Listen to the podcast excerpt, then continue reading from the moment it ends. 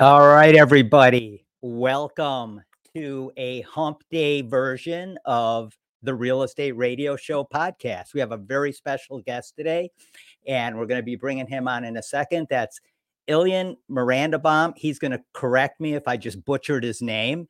Uh, if I did, I'm sure he will. And we're also going to bring Dylan Kramer on here in a second. Before we get started, I just want to very quickly Uh, thank our sponsors, of course, Trusted Agent U S A, trusted agent u s a dot com. If you want to save money buying, selling, or investing, go to trusted agent u s a dot com. And we're also going to thank, of course, our illustrious co-host and partner, Dylan Kramer of Benchmark Mortgage. And Dylan will get you over the finish line every time. Again, whether you are buying a uh, whether you're buying your own home to occupy or whether you're an investor, Dylan will get you across the finish line every time. And of course, the last uh, but not least sponsor we want to thank is At Home Title Agents, At Home Title Service. Remember, if you're a real estate broker in Illinois and you want to be a title agent as well, check out At Home Title Services, and they are going to show you exactly how to do that. They have virtual events pretty much every month that you could check out and see exactly how they do it. Having said that, let's bring on our partners and co-hosts. First, we're going to bring on Dylan Kramer. Dylan, how's it going? What's going on, man? How are you today, Larry?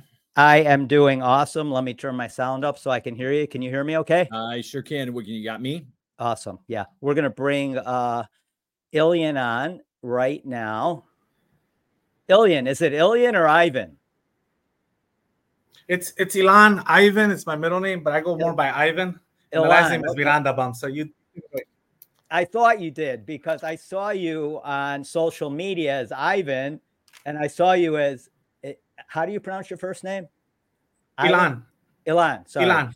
Um, but we're going to call you Ivan because that's what you go by, right? Correct. Okay, awesome. How are you doing today? Good, good. I actually brought my wife with me. Uh, I, I know I, this was completely new, but I decided I'd bring my wife in here. She could at least Hi. drop some more points as far as uh, awesome. what I had mentioned to you about awesome. real estate. Yes. She's been, you know, she's been by my side since we started. Yeah, and you guys, uh, you know, you work together. It makes sense. You don't do anything without her approval. I know that. I know how this works. I've been married for three hundred years. Um, so we all know that. Um, but we have a lot to talk about because I want to really discuss with you, you know, your family's been in the roofing business for a while in Chicagoland. Am I correct? Correct. Okay. And then you yourself went into the real estate development uh, end of the real estate business. Yes. Yeah. Um, so let's start out just by, um, by the way, before we get going, let me just remind everybody, we are streaming live on Facebook, LinkedIn, and YouTube. You can check us out at, uh, Uh, the Real Estate Radio Show podcast on Facebook, and you can listen and subscribe on all your favorite podcast channels, you know, whether that's uh, or, or uh, you know, websites, whether that is Spotify, Amazon, or whatever. So um, having said that, how long has your family been in the roofing business in Chicagoland? I want to say about twenty-five, thirty years. Okay, so a long time. And do you find yourself doing more like multifamily jobs, or is that how you got into the multifamily space, or do you find yourself doing more single family, or is it a combination of both? We do uh, more H O A. We, we're big on H O A, uh, you know, properties, and then obviously multifamily as well, because we have uh, good connections with the multifamily investors in the Chicagoland area. Yeah. Yeah, that's interesting. So you started out with H O As. So let's say this H O A is managing a uh, a well, subdivision. Let's learn a little bit about of, that, Larry.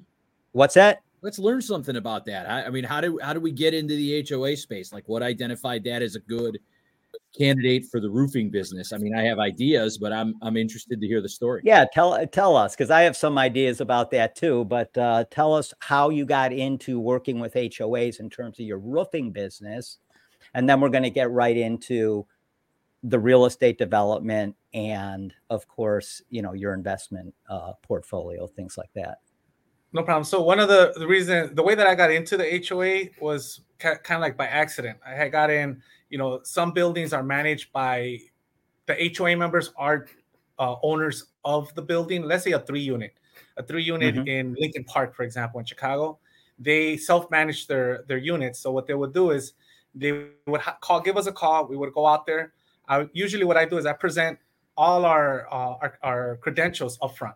So I'll give them, for example, with the estimate, I'll give them an itemized estimate. I'll give them a copy of my license, a copy of my workman's uh, workers' comp insurance, my general liability, uh, the Better Business Bureau, you know, accredited a certificate with an A plus. I give them all that information upfront. Then I would give them, a, a, you know, obviously the price. And the way we would just follow up, you know, we have a system in the office that my wife put together where they like the professionalism. So then they would go on social media, on Facebook. And when someone would ask, hey, I'm having roof issues, who do we contact? So they would go ahead and contact us. And slowly and surely, you know, business just started picking up where it was just kind of word of mouth. It was just like, hey, gotcha. uh, we, you know, there's there's H O A uh, uh, uh, groups out in the Chicagoland area and nationwide where they share information. And they just started sharing our, our, our information and how professional we were. And we just grew from there. And this was probably about seven years ago. That's awesome. So are you working with any, like, you know, you'll see some of these uh, subdivisions with a hundred, uh, you know, dupl- uh, uh, condos or uh, townhomes in them. Will you work with someone like that too, where, you know, there's a substantial number of uh, units that would need to be re-roofed? Correct. But for the most part, most roofs, especially the H O As and the buildings, they're newer. They were, you know, built within the last twenty, thirty years. So some built, some of the roofs have already been replaced for the most part. And a lot of the roofs, believe it or not, when it comes to, like, if they have slow roofs, they're covered by the insurance company. So we see issues. We go ahead and let them know that this might be something where instead of hiring us and, you know, them having to come up with a special assessment, because nobody is here, we need to replace the roof as a cost of four hundred thousand dollars six hundred thousand dollars across twenty buildings. Gotcha. Very interesting. I can help them through the process where the public gets, gets, their, gets paid, we get the work as well, and every in the insurance company, uh, the H O A is very little, if not, which is their deductible. Hey, Ivan, do me a favor. Go into. Uh, I'm sorry, what was that? Oh, I wanted to interject and review our process. Um, so go ahead. It, it's fine. You guys were getting a little bit of feedback from you, and I'm wondering if that's because uh, in if you go into settings and then into audio and just check off um, uh, cancel echo, I think that's going to help your broadcast over here. Oop. Looks like we yeah, lost we them. Yeah, we just Mary. lost them. I'm thinking maybe they're on their phone. That could be, you know, at the end of the yeah, I, I, or they, you know, they, they may be in a spot where they don't have enough bandwidth. Yeah, well, they're right in Chicago, so I'm sure he'll come back on. Yeah, but, but uh, you, uh, you know how it can be with hotspots and all that stuff. So, yeah. No, when they so, when they join um, back up, we'll we'll roll again. Yeah, I'm thinking that uh, probably they're on their cell phone. If not, Uh, it could be that other thing, but anyway, no big right. deal. I'm sure uh, Ivan will come back on with his wife shortly here. No worries. And, what do you want to uh, talk about? He right here. Oh, there they are. There oh, we right. are. Sorry. Sorry, I don't know what happened. We had a little bit of a technical issue. Technical yeah, issue no, you guys were getting a lot of feedback and echo, but it sounds a lot better. Yeah, it's perfect now. We're perfect. By the way, I probably missed this up front, but your wife's name is? My name is Jacquelina, but you can call me Jackie. All right. Jackie. Okay, great. Nice to meet you, Jackie. Nice to meet you. Um, so, uh, yeah. So, Ivan, you, you guys have a really interesting story because you primarily invest in multifamily. Am I correct? Correct. Okay. And that is that primarily in the Chicagoland area, or Chicago Metro, or just specifically in Chicago? So we so we have our niche, and in our niche, so what we do is basically what I tell investors is when whenever you're looking to invest or you're starting to invest and you're looking at it more as a as a business and as a career and wanting to grow, you want to focus on three things. One is you want to find your geographic location. So if you look at the map of wherever you're at, you have to pick an area that you can afford and that you see potential growth on there, and just focus to that. Because what ends up happening, I run into investors where they have one property out in the suburbs, another one on the north side, another one in the hood, on the west side, wherever it might be. So they're mm-hmm. all over the place. So what we do is we focus geographically on the southwest side, which is uh, across four zip codes of Chicago, which is near Midway Airport. Then from there, we have a demographic. So there's different demographics within that area, but they all tend to have the same thing in common, where they all want a nice, uh, a nice unit. They're not looking for luxurious. Everybody wants a luxurious, brand new unit. So we focus on just good units. So our, the name of our, our property management company is I N J Good Rentals, and that's what we focus on, just good rentals. With so that, you're in that bread and butter market. Correct. So with, with, with that said, when we focus on that, then it's a niche. So our niche is multifamily. Rather than doing condos, Airbnb, uh, short-term rentals, our niche is just multifamily. Anything six units to you know twenty-two units. That's that's what's in our in our in our geographic location. So that's all we can buy. You know, you don't have large ac- apartment complexes in this area where we're at. Mm-hmm. Yeah, that makes sense to really, really uh, niche down in terms of your geographic area. Because sure. that's how you're going to really, really get comfortable and know what's going on uh, dynamically in that market in all different, you know, it, with everything. Okay. Correct. Well, so I, I, have, I have two questions. And um, the first one is, I always love to hear the story of how did you guys get into your first deal? So can you tell us a little bit about that? Because I think yeah, that that great. gives us a, it gives the people watching kind of a feel for how you kept your eyes and ears open to come into the first transaction. Okay, so my first deal when I got into it was more on a flip. So it started with a flip. Uh, it was back in twenty twelve. Uh, so it was about you know thirteen, eleven, uh, eleven years ago, give or take. Uh, was it a foreclosure? It was. It was a for, uh, no. It wasn't a foreclosure. Actually, this one wasn't. What this one was, it was uh, an older owner who had her uh, the parent had passed away. They had it vacant for like four or five years, and I ended up purchasing it for twenty-five thousand dollars. It was a, a small Georgian. It was a two-bedroom. One of the mistakes uh, that I learned from it was I was I was doing a lot of research on fix and flip. At that time, you had a flip this house on H G T V, which is like, hey, you know, I'm watching it. I'm excited. So I said, you know what? I got twenty-five thousand dollars cash to purchase, you know, this property, and I have money to go ahead and put it together. I had, you know, I have, I do have, obviously, because I'm in the roofing business, I do have a background in construction, so I know what the cost would be more or less. Mm-hmm. With that given, my thing is I, I knew that three bedrooms sold for a lot more than two bedrooms. So I figured I'm going to add a bedroom in the basement. Well, I was completely mistaken. You know, I put the, the property up on the market for one hundred forty-nine. I had about thirty grand in it. So I didn't have a whole lot of money that I invested uh, in the rehab was thirty thousand. Uh, with that said, what I ended up doing is when I put it on the market as a three bedroom, you can't count any bedroom that's below grade in the basement does not count as a bedroom, and homeowners don't want that. So it's got to be above first or second floor. Mm-hmm. So I had it on the market with an agent for about three, four months, and she didn't know how to communicate with me and letting me know that the reason why we weren't getting any offers, but we were getting a few viewings was because of that. So what ended up happening is fast forward uh, about six months later, a year later, give or take, we ended up selling the property for one for one oh nine.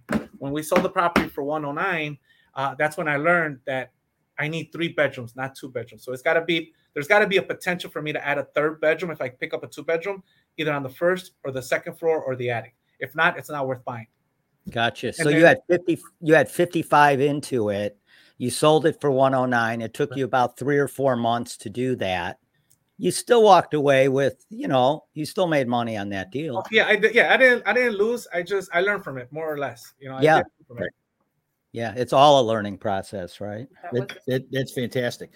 So, let me ask you the next question. You, you, you know, a lot of folks in the real estate investment space, people are out there um, selling how-tos. And really, there's a lot of reputational stuff too. People are like, oh no, don't buy in the city of Chicago. It's terrible. All the landlord rules are against you. The city's against you. It's a bad idea to buy in the city. You should be looking elsewhere. There are people who are like, I wouldn't even buy in Illinois. I would go look in Indiana. How do you guys make these four zip codes and some of the more stringent rules and regulations around landlording work for you in the multifamily space in these four city proper zip codes? Do you want to answer? Sure. Um, I think the best thing is to answer that in regards to every investment property that we have is that I like to look at it in regards to the management space is treating everybody for the first time and educating the tenant. If you don't educate your tenant and you don't build a good relationship with them, you're going to have a lot of issues. So over the course of years, because even though like we started mainly in two thousand twelve, but we had been investing beforehand. Um, and we did start off very slowly. Um, my whole thing is I hear a lot of people in the real estate space. I've been doing this for twenty years. I've been doing this for fifteen years. Don't tell me anything. I know what I'm doing. For me, that just shows me that somebody is stagnant. They're not ready to grow. They're not going to evolve. Right.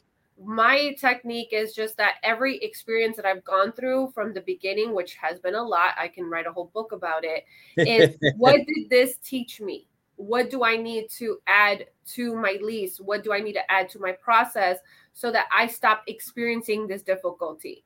So my lease went from like three pages initially, like the one that you get at Staples, right? And right. Office Max, I got that one. To now that I create my own lease, I go with my attorney. I have everything from troubleshooting problems, frequently asked questions. I ex- I give them an idea of like right now with the frigid temperatures in Illinois, like what is it that they should be doing? If their heater goes off, how should they be ha- handling that? How should they troubleshoot it? We're very, I'm very explanatory with my tenant because there's an assumption that the tenant's going to take care of this property as an owner. They're not. They don't have yeah. a clue. And yeah. how many times has you heard, I've experienced this, I've gone through this, nobody helped me, nobody taught me, I didn't know, I didn't know. So if you're listening to the feedback that you get from people and you don't change and evolve and change your process to teach your tenant how to talk to you, how to deliver things. You're not explaining them how to handle things. What are the expectations? You're not introducing the relationship uh, how you want it to be. Mm-hmm. You know, there's that assumption of just like, oh, well, everybody should know how to live clean. No, they don't. They don't know how to, they don't know what the difference between a sink plunger and a toilet plunger is. I mean, realistically, people don't know. They don't know when to re- check for hair. They don't know when to check for a filter. They don't know how long they should do a battery, check their batteries on their smoke detectors. They don't know that they should have these basic things. So if you're not educating your tenant, you're actually failing yourself. And a Jackie, lot of people that, don't that like to so take that smart. responsibility.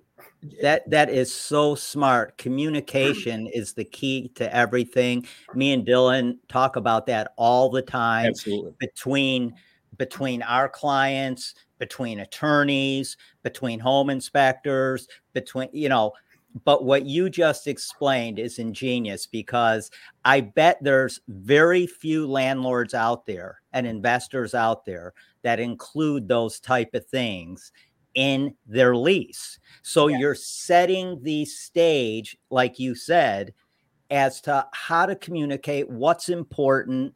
And uh, I, ju- I just think that is a, a fabulous idea. So let me ask you, with all of that in your lease, how long is your lease? Because like, uh, it, you know, if you go to a car lease, it's it's three pages, right?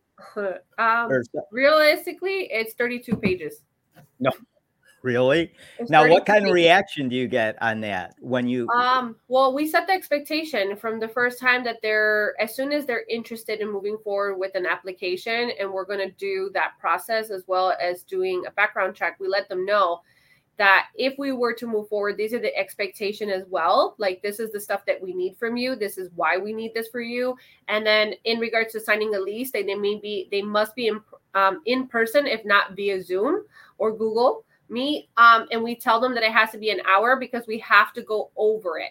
We're not going to just send you a DocuSign, or we're not going to just send you Love something it. to initial. We're going to make sure that you actually understand and comprehend what it stipulates. Everything from installing cable. We do not want you to install, obviously we're roofers. We don't want you installing a satellite dish on the roof and putting holes on the roof. We're going to talk about what is the expectation with ComEd and People's Gas. We're going to talk to you how to communicate those issues. We're going to tell you, you know, what you're responsible for as a tenant. You know, if you clog the drains and your your child stick a toothbrush in the toilet, you're responsible for this stuff because we gave this to you in working condition. Now, if it's something that is generally because of it, that, you know, it's just wear and tear, or it's something that the, you know, the pipes are not working, that's something that we're responsible for. But you have to create this expectation in the very beginning. And we let people know that this must be scheduled this way. If not, we cannot move forward. I'm not going to give you keys to my unit, and I want you to make this your home, because at the end of the day, that's what they're doing. And the thing is that we're disassociating as landlords is that this is my building. You know, why don't they understand this? You're bringing in assumptions. Mm-hmm. You have to let them know, I want you to make this apartment your home, but mm-hmm. in making this your home, this is what you need to do to upkeep it. And this is what you need to do to communicate with me when you need my assistance. And we need to work together as a team. And so how many, go ahead. I'm sorry. No, go ahead. How many units do you guys have right now in your inventory? You know, that's something that we don't like to put out there in the public, but we do okay, manage. But we do have, like, you know, what I tell people is we have our own property management office. We do have staff. It's not just us. You know, we have, you know, we have employees as far as handymans that are out there. Uh, yeah. You know, Labor, so, so without naming a number, the answer is lots, because you employ people full time to help you yeah. manage the portfolio. Right. And yeah. that's yeah. and that's great. It's tremendously successful. And I love what you're describing here in terms of the uh, the, the consultation with the tenants. It, yeah. it sounds to me, correct me if I'm wrong, what I hear you saying is you're coming in and saying, look, these are our responsibilities as your landlord. Mm-hmm. And when you rent from us, you also are going to take on responsibilities, yes. and these are your responsibilities. And yes. now you understand the trade of our responsibilities and yours, and what you yes. get for your money, as opposed to being just the man, right? Where, oh, the man doesn't take care of our place. The man doesn't give me any heat, right? Blah, blah, blah, blah. That mindset that tenants will often have, which is bad for them, bad for your turnover, and bad for your property, right? Correct. Yeah. Yeah, I think, I, I, that's amazing. That's a, a great way to start off the relationship. I think you need to bring bring it into that situation, because you have people making your apartment their home, and they feel that they're entitled to certain things. And one, one of the things that I like to say, and I say it in a little bit joking way, is like, this isn't Burger King. You're not going to have it your way. We're not, we're not going to do this. Like, we're not going to start off it that way, but this is also not room service. This is not a hotel. This is an apartment. You are living in here. These are the things that you have to maintain. Like, even to the point where, like, I tell them that they have to clean their refrigerator. They have to pull it back. They have to clean the coils of the refrigerator. These are things that they cannot use in the case that their heater is not working. They cannot use their oven to heat their unit. Um, there is a timing belt on that. Like, there's things of that nature. I go into do not plug. Uh, if you were to buy a little heater to warm up your unit because you want it extra warm or you want additional heat, you cannot plug a little heater into an extension cord. This will create a fire. Deep, you're you're making the assumption that these people know how to manage themselves. They don't. Yeah. Not many people are educated. I mean, even us. How many things are we learning from TikTok nowadays of how to do things, or things that we've never been shown before because nobody sat down to explain things to us? So we're always making this assumption that somebody should know, and we're getting irritated. Where, how can you change that? If you don't want to have a turnover with this tenant, why are you not spending at least an hour and a half, two hours with this person so that you can have this person for years? Yeah. And no, I'm going to imagine I, I love that. It's that funny they that you appreciate mentioned all the, that. Yeah. It's funny that you mentioned all the things we learned on TikTok. I learned how to make turkey stock over Thanksgiving, which I never yeah. would have thought of before, right? But now I have all this in my freezer, and we're feeding ourselves while the weather's cold and all this. And it goes back to your point. Like, we're all learning things that we just didn't know before. And working on the assumption, uh, it, it, it sound, correct me if I'm wrong, because I hear this from a mindset standpoint in your conversation. I hear that you're assuming good intent on the part of your tenants, and but ignorance in the true sense of the word, lack of knowledge, right? Yeah. So there's no ill intent. And if you go forward with good intent and knowledge, you get a better result. Yeah, definitely. I mean, that's what ignorance is. It's not the fact that you're insulting somebody. It's the fact that you, the lack of not knowing. So we're ignorant by assuming that they're going to know. So why assume instead of just making them know? And even if they say, I know how to do that, it's fine. Just repeat yourself. It's okay. Like, yeah, okay, really well, that's smart. Great that you know really, that. Really, really smart. I'm yeah. just letting you know. And then my whole thing is too, is that a lot of people, I've heard people say, I had a great tenant. I mean, this has happened to us in the, at one point too, where we're like, we had a great tenant. All of a sudden it went really sour. What did we go wrong? And then I sat down and said, well, you know what? I never requalified them. You know, I never sat down and said, get me get updated bank statements. Let me get updated, you know, your check statements. Let me see who, let me reevaluate who's still living in this unit. Let me do a walkthrough. Let me see how you're treating my unit before I decide if I still want you. And that was another thing that I do. I do a tenant analysis. So my how often do you do that? I was going to ask that. Yearly when now. do you do that? Yearly. Year- so Yearly. At, at renewal, basically, you requalify them. Yeah. Yes. I not awesome. only, I asked them if I cannot go to the unit, I asked them to send in pictures and videos. Um, and they have to send in a little form with the date so that I know it's a valid video from right now. So like they have to have like a little timestamp. Um, and I can see what the unit's conditions are. And based off of that, then if I feel that I still need to go to the unit, then I'll do my proper walkthrough at that point in time.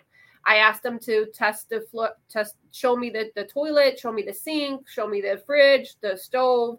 And they send it to me in video and it saves me a lot of time. But also at that point, I requalify them. I make sure that there's no changes in their job. There's no family changes. They didn't just move somebody in.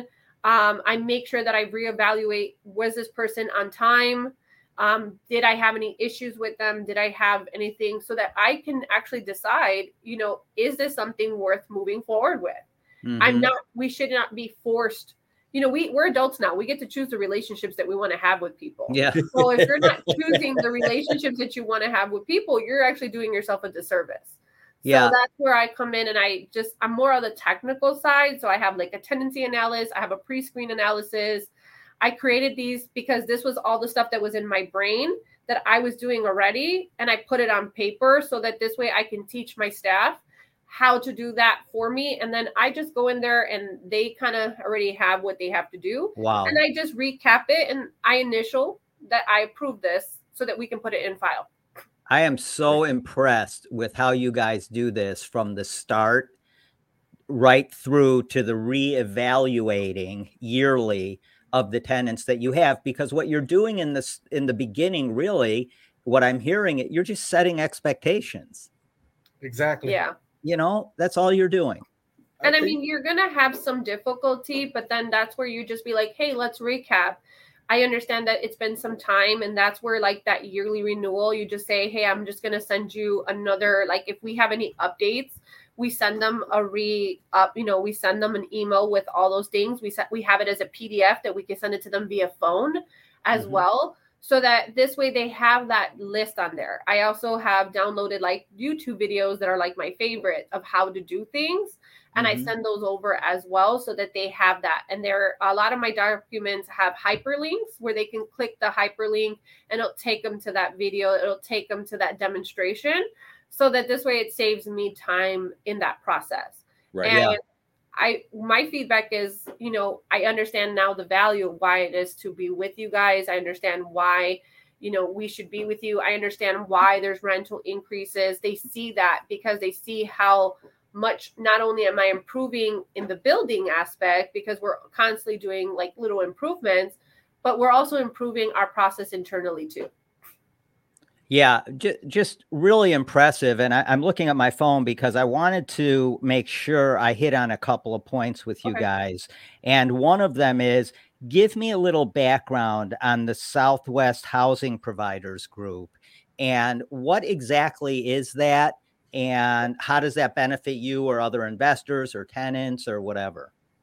So Southwest Housing Providers Group is a group that myself, Ivan, and, and our other associate, Andy, has created. Um, we, me and Ivan invest on the Southwest side, as and Andy does insurance on the um, Southwest side. So what we said is we were going to a lot of networking groups, and it was like, hey, I have this, I got that, and I did this, and I did this, and then I got that. And you're like, but where is the instructions? Like, what do you mean you got all this stuff? Like, there was no thoroughness. And it felt very um, like they were just kind of, you know, kind of just wanting praise, you know, of where they flexing. were at and flexing. Yeah, I guess you want to yeah. say that.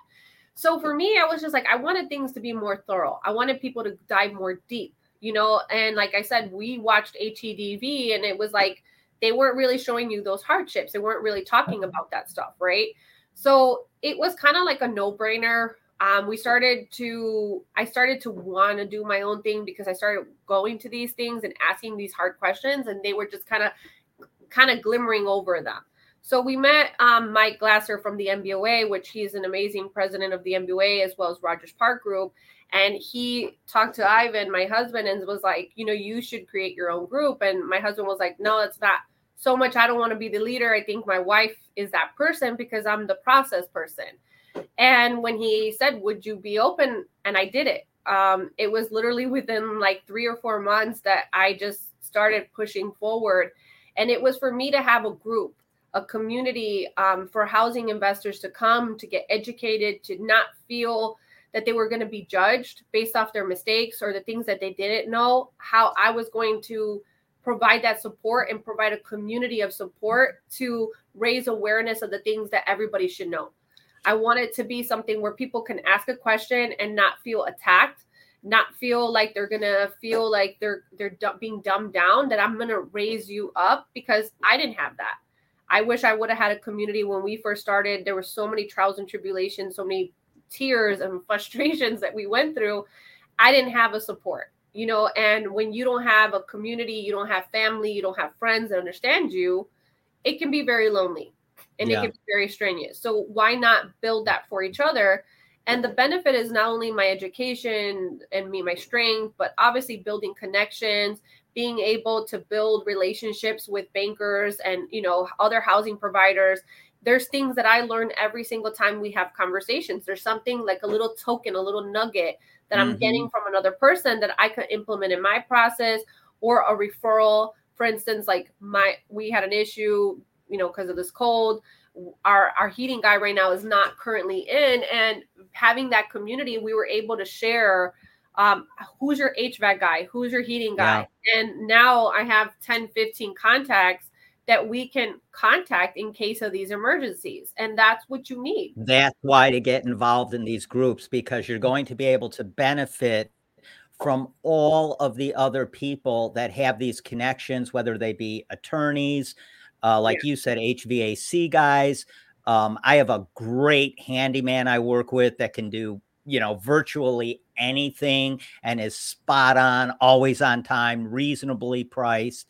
And, you know, so when you get in groups like this, this is the value of it, at taking advantage of everybody else's experience and avoiding the mistakes that they made. Yeah. And so how do people, if they wanted to get involved in that group, where do you guys meet? How do they get involved in it? Okay, so Southwest Housing Providers, we do have our own um, webpage, is w w w dot s w h p g dot com. Um, we post our meetups on there. We also have it on Meetup. We also have it on Facebook.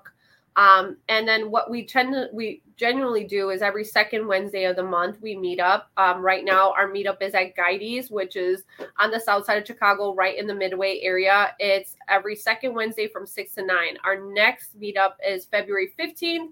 Because unfortunately, the second Wednesday of the month is Valentine's Day, and we don't want to spoil anybody's Valentine's Day.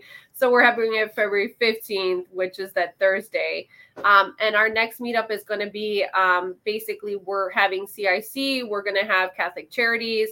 Um, we're going to have them come in and talk about different rental programs. rental programs and different programs that are out there in the city. And then we're going to have some people speak about them, how they've worked with these programs, what were the things that they can advise others on how to work with them, you know, just so that people are a little skeptic. Why, why should I go with this program? Why, you know, what are the pros? What are the cons? And what should I be prepared for it? So we're going to get some experienced um, housing investors to talk about their experience with them as well.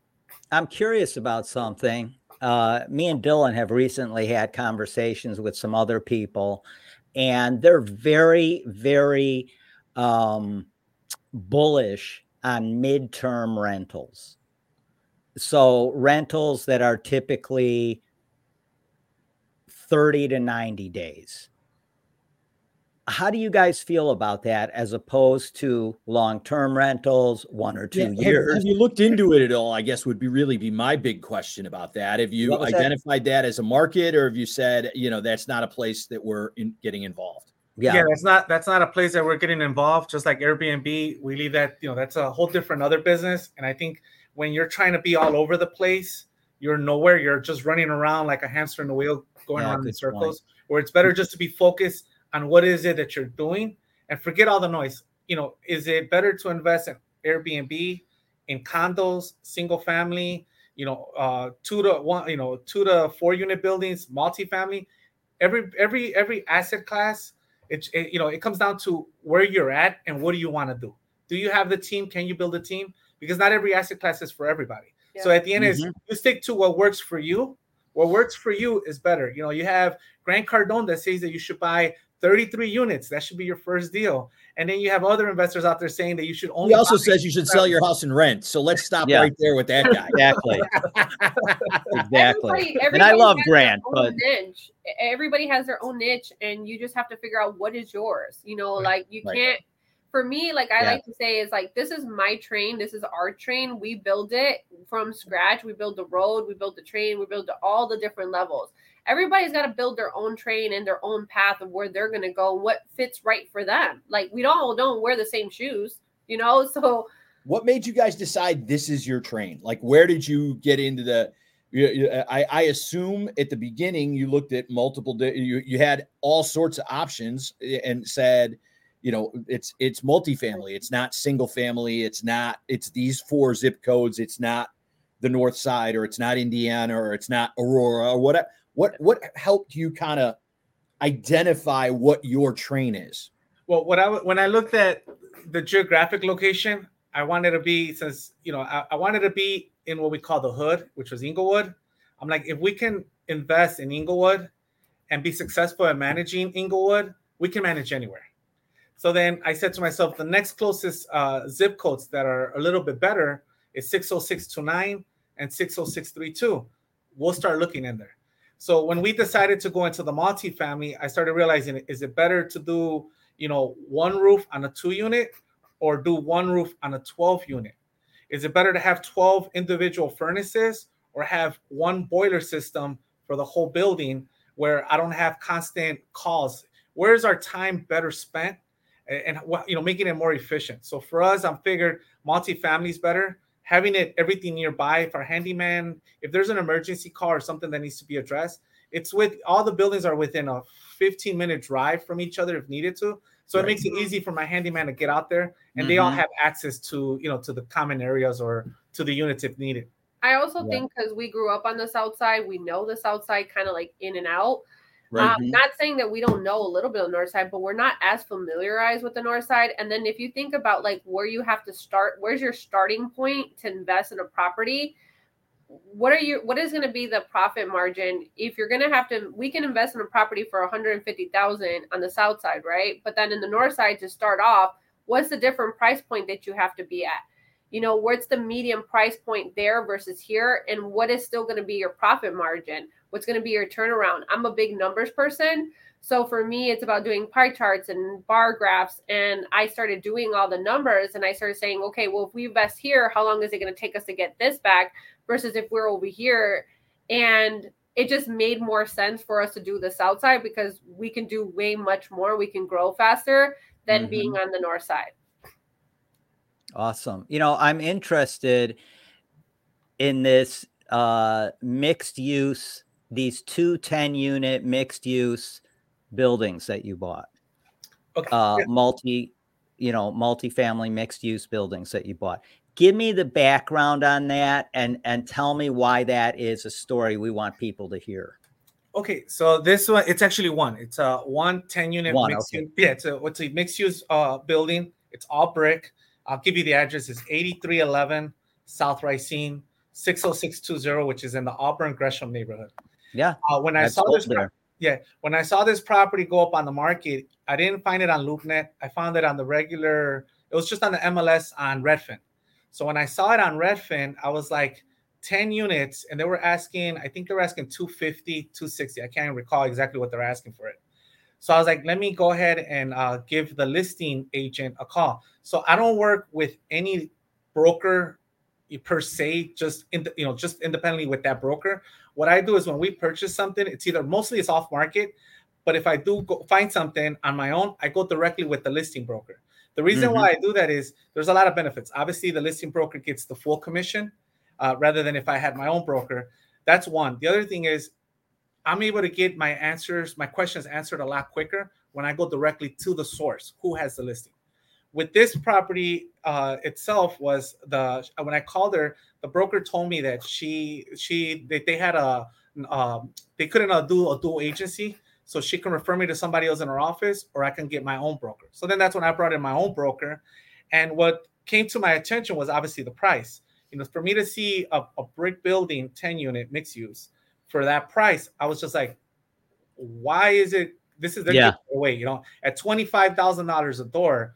This is a no brainer. I don't care where you're at, you know? Yeah. So I was like, let me go check it out. So, uh, you know, no disrespect to the broker. She did the best what she could do to list it and describe it, but she missed a lot of points. So I'll run them through you. This property has two storefronts in the bottom. One of the storefronts, uh, which is a beauty shop, is uh, is uh, owned by the previous owner's um, niece. She was only paying four hundred dollars for sixteen hundred square feet. So think about it, four hundred dollars. I mean, she rode the train for a while. We went in there. Yeah, we raised the rent. That was her train, but it wasn't going to be your train anymore. so, so, so, and and the other we had we had four, five units that were that were occupied upstairs, and the tenants were paying six hundred dollars. And these are these are uh, eight one bedrooms on the second floor. So two storefronts, one's vacant. With that said, the description didn't say what I'm about to tell you, which is going to blow your minds. The description didn't say that the building was rehabbed about thirty years ago. Gut it out. So what the previous owner did, you know, at the at the time right now, she's probably like she was seventy-five. So, you know, thirty years ago, she was in her thirties or so, forty-five. forty-five.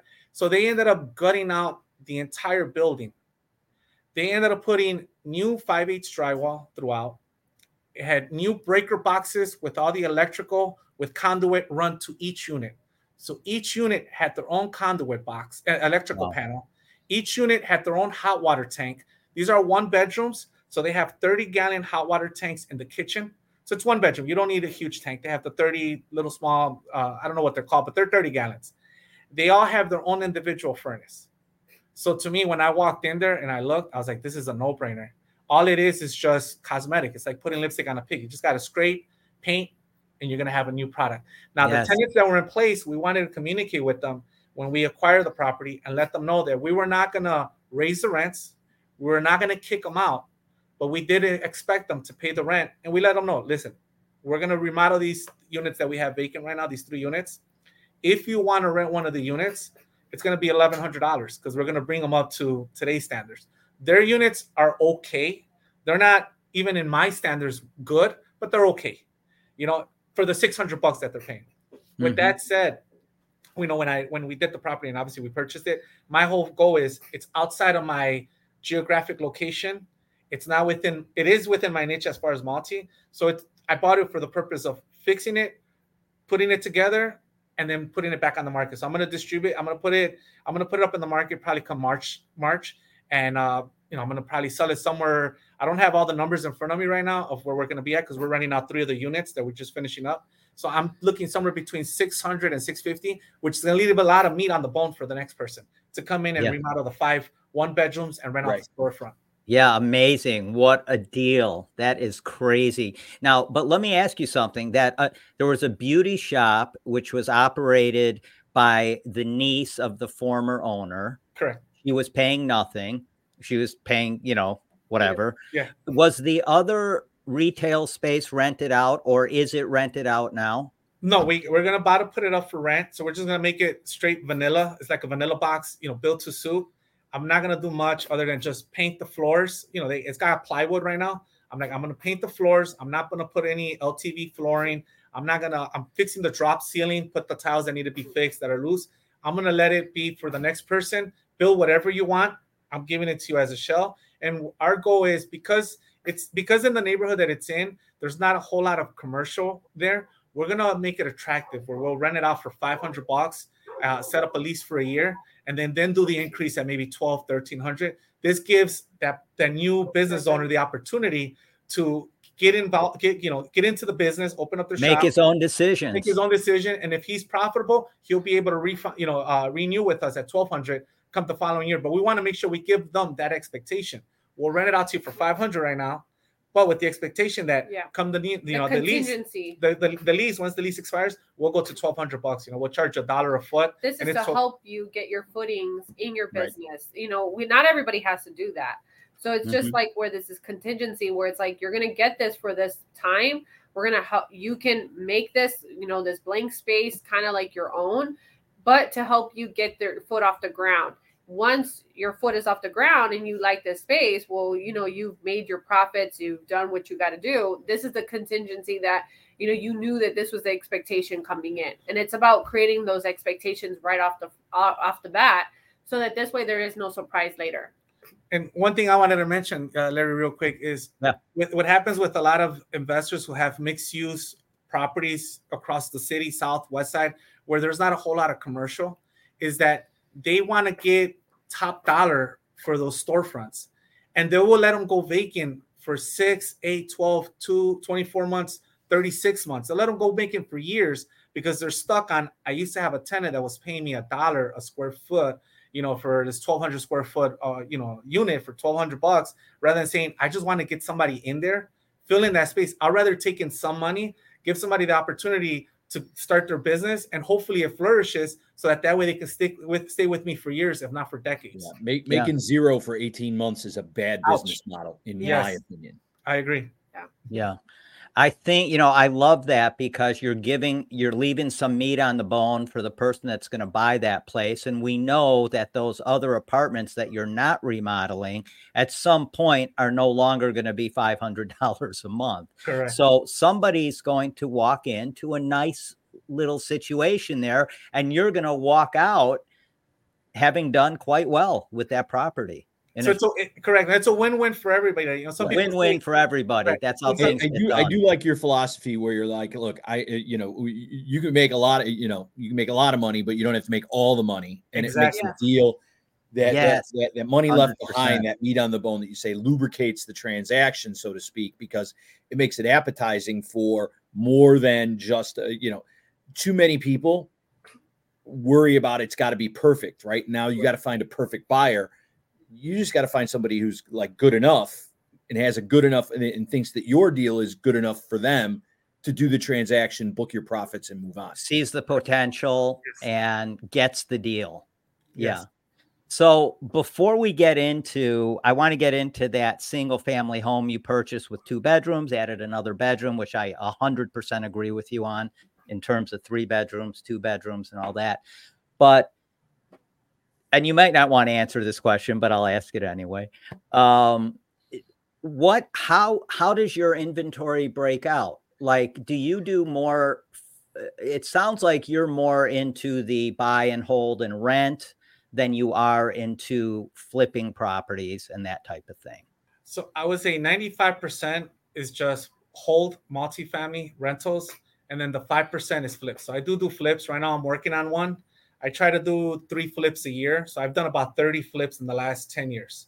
Okay. I try to, so do, three. I try to do too many. It's just because flipping, you know, flipping is, is also a business, but it's more of a job. You got to constantly find the deal. You got to constantly, you know, you're just constantly working yeah. and putting it together. Uh, you know, and I always tell people, you make your money when you buy. Uh, you know, obviously when you sell is when you get the reward, but you make your money on the buy. And you need to know what's worth buying and know the location. And most of the properties that I've uh, flipped are in the same area. They're, you know, the same zip code, six oh six two nine and six oh six uh, to, uh, three two. Interesting. So let's get into this uh, single family home you bought, and it had two bedrooms. You added a third bedroom, and you purchased the house for seventy-five thousand dollars, if I'm reading this correctly. Correct. Oh, wait a second here. And you, you invested one thousand dollars, which is yep. obviously not a lot of money, in building. Uh, well, go ahead. You tell the story. I don't want to read your email. Tell the story. So, okay. So with this one, when I first sold that flip, my very first flip, uh, I had sold it. And about a month later, I ran into this listing. This was a foreclosure. And it was uh, listed by a well-known broker uh, that was out of Berwyn. And for whatever reason, he got into into the R E O, uh, got connected with the R E O. So he had a lot of big uh, um, foreclosure properties. Mm-hmm. When I looked at the, he was asking seventy-five thousand dollars for it. Uh, originally, I think it was like ninety, and then he lowered it down to seventy-five. It was on the market for like sixty days. When I looked on the M L S, and when I looked on Redfin, and I looked at the listing, it said that it was a two-bedroom.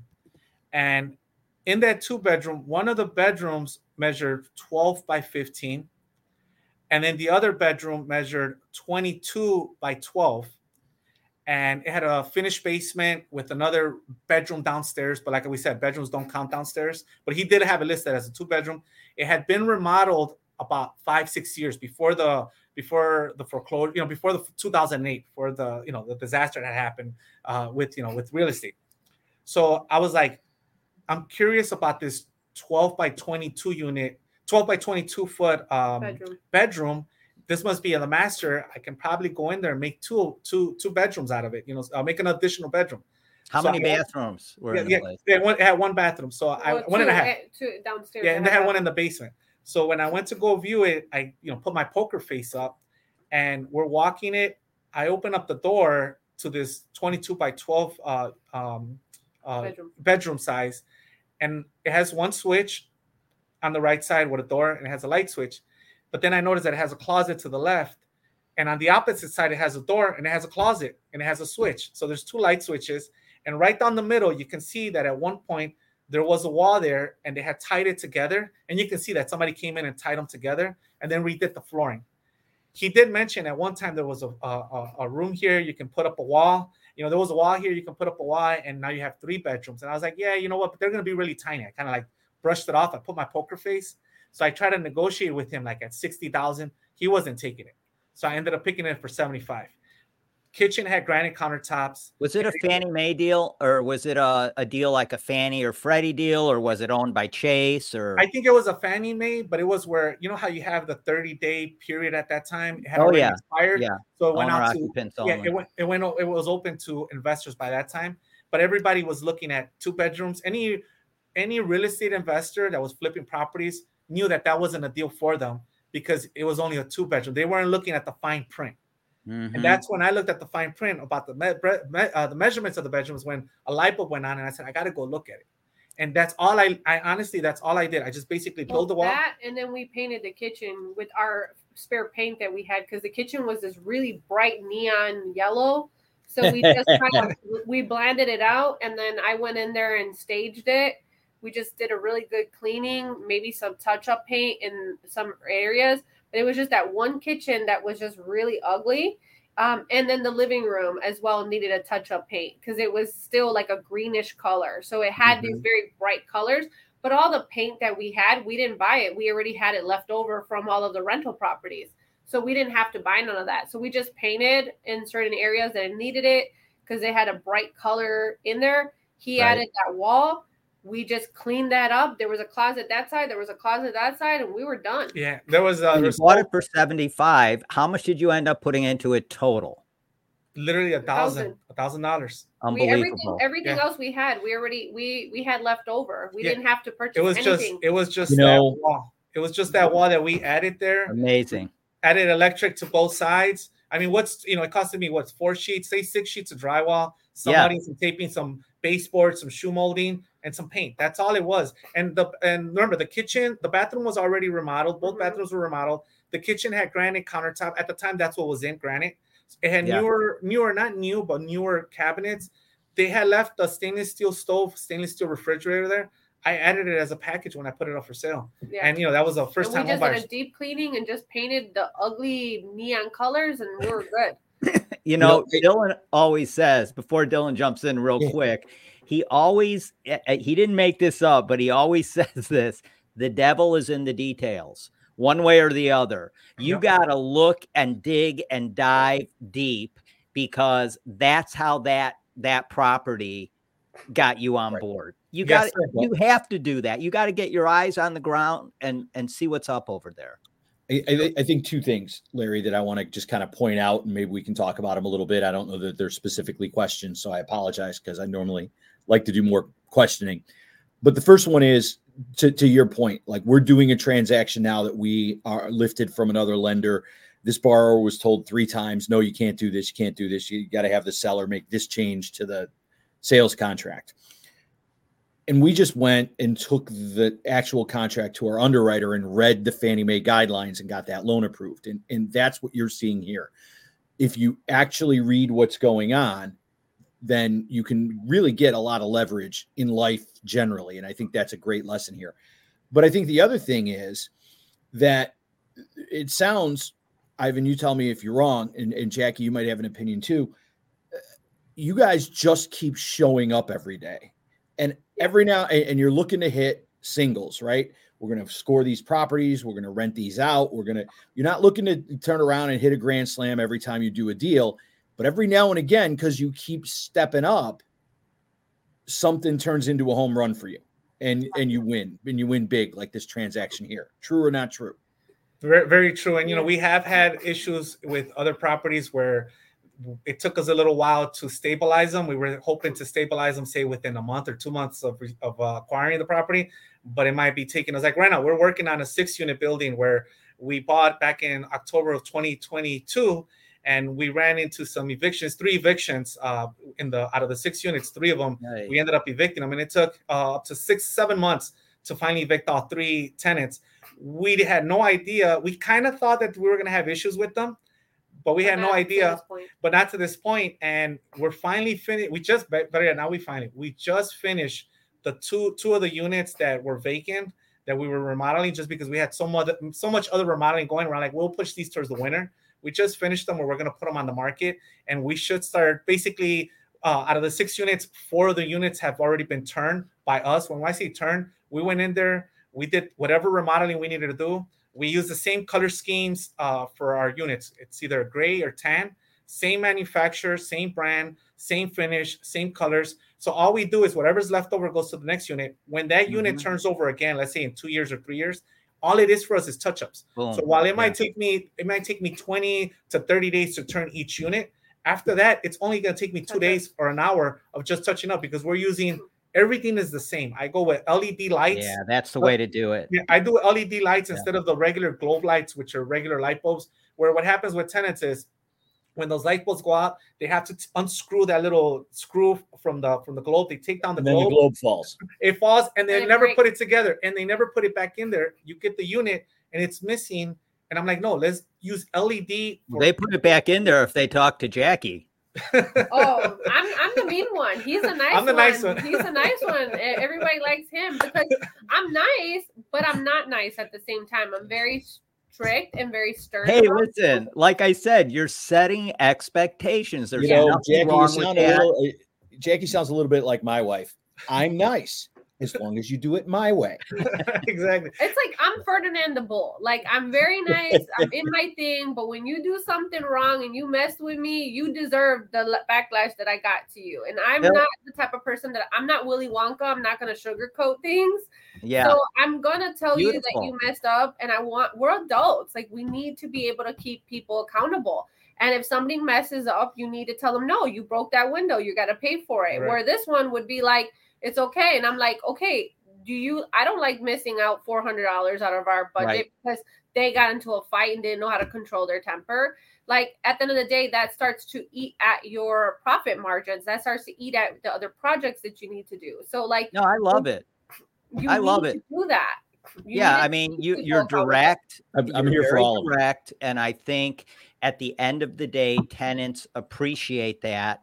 If they rent from you guys, they know exactly what's expected of them. Yeah. They know exactly what you're going to do.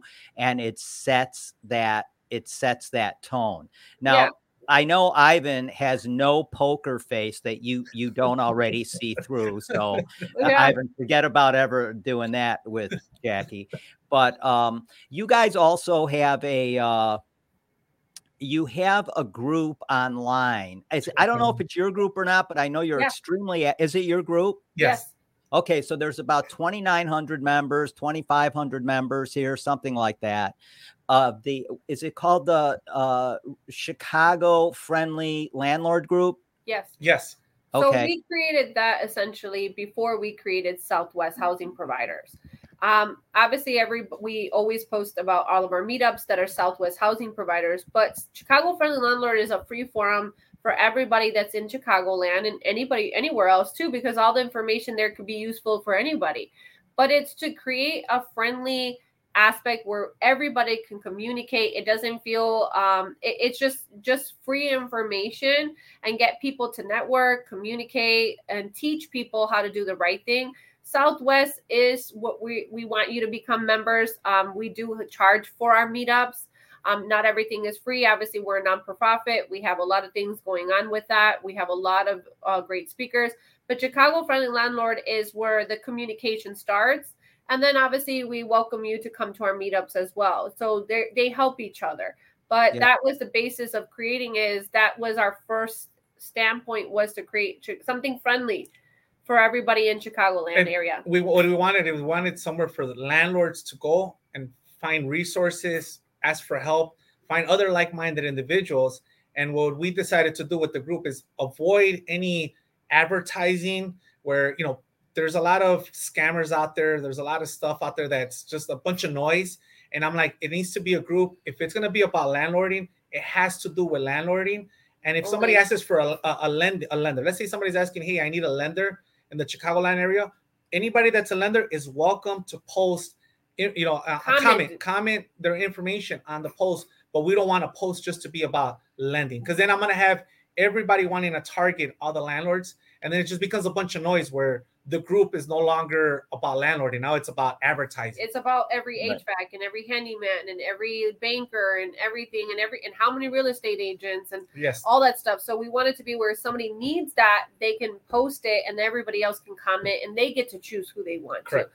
But we don't want it to be like this consistent advertising segment.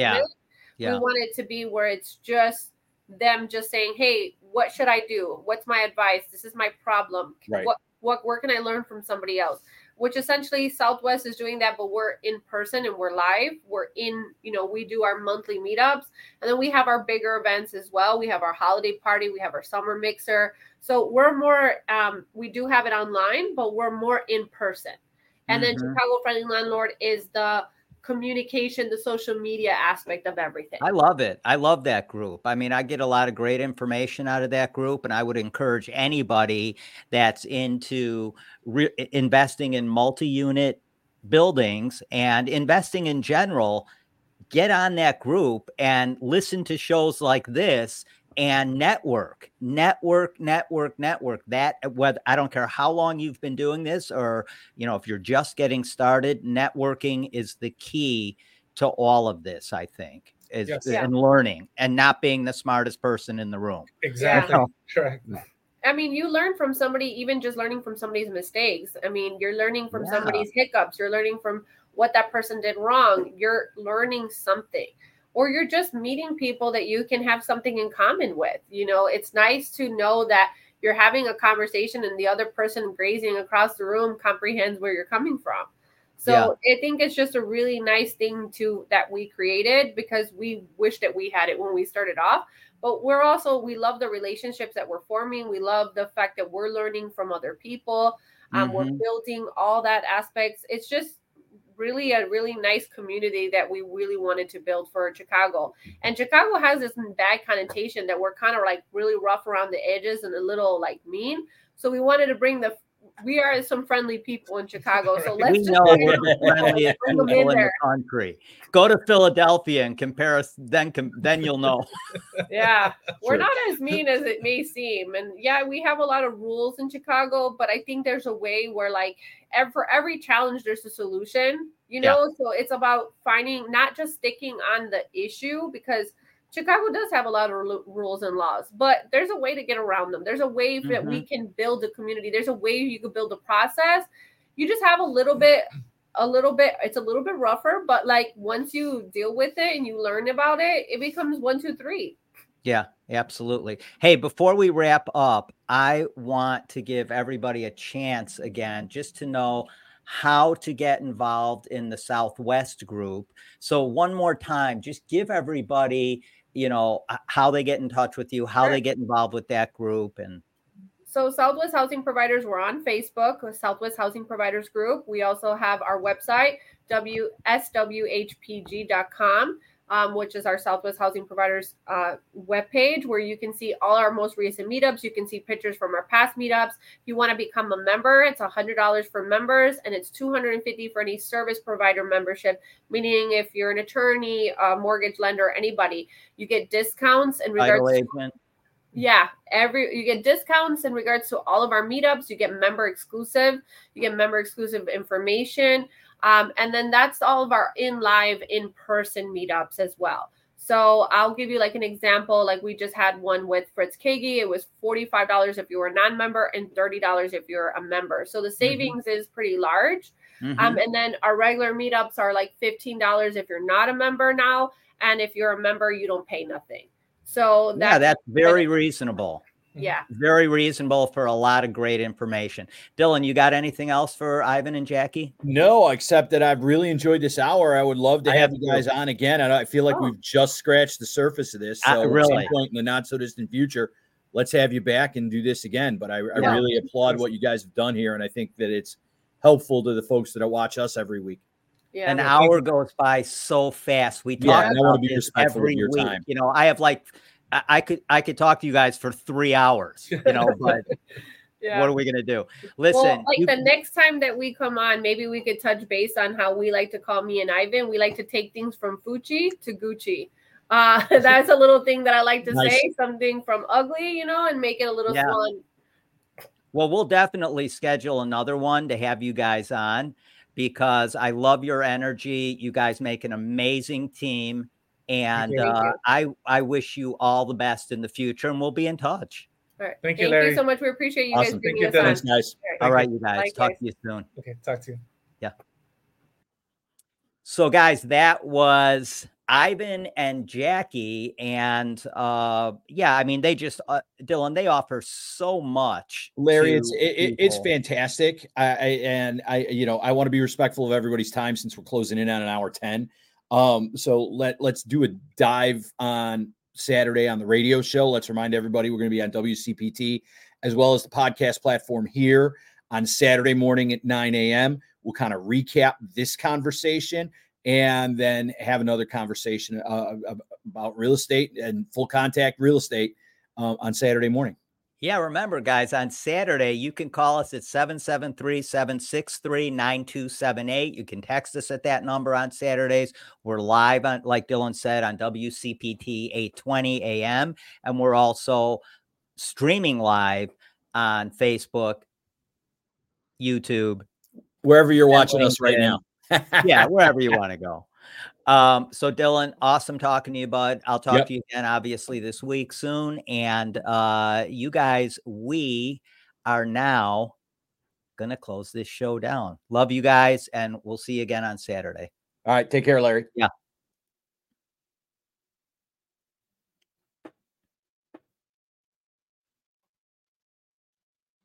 All right, everybody. So uh, thanks again for joining us. We really, really appreciate you guys uh, coming on board and, you know, just listening and getting all of this great information from the guests that we have.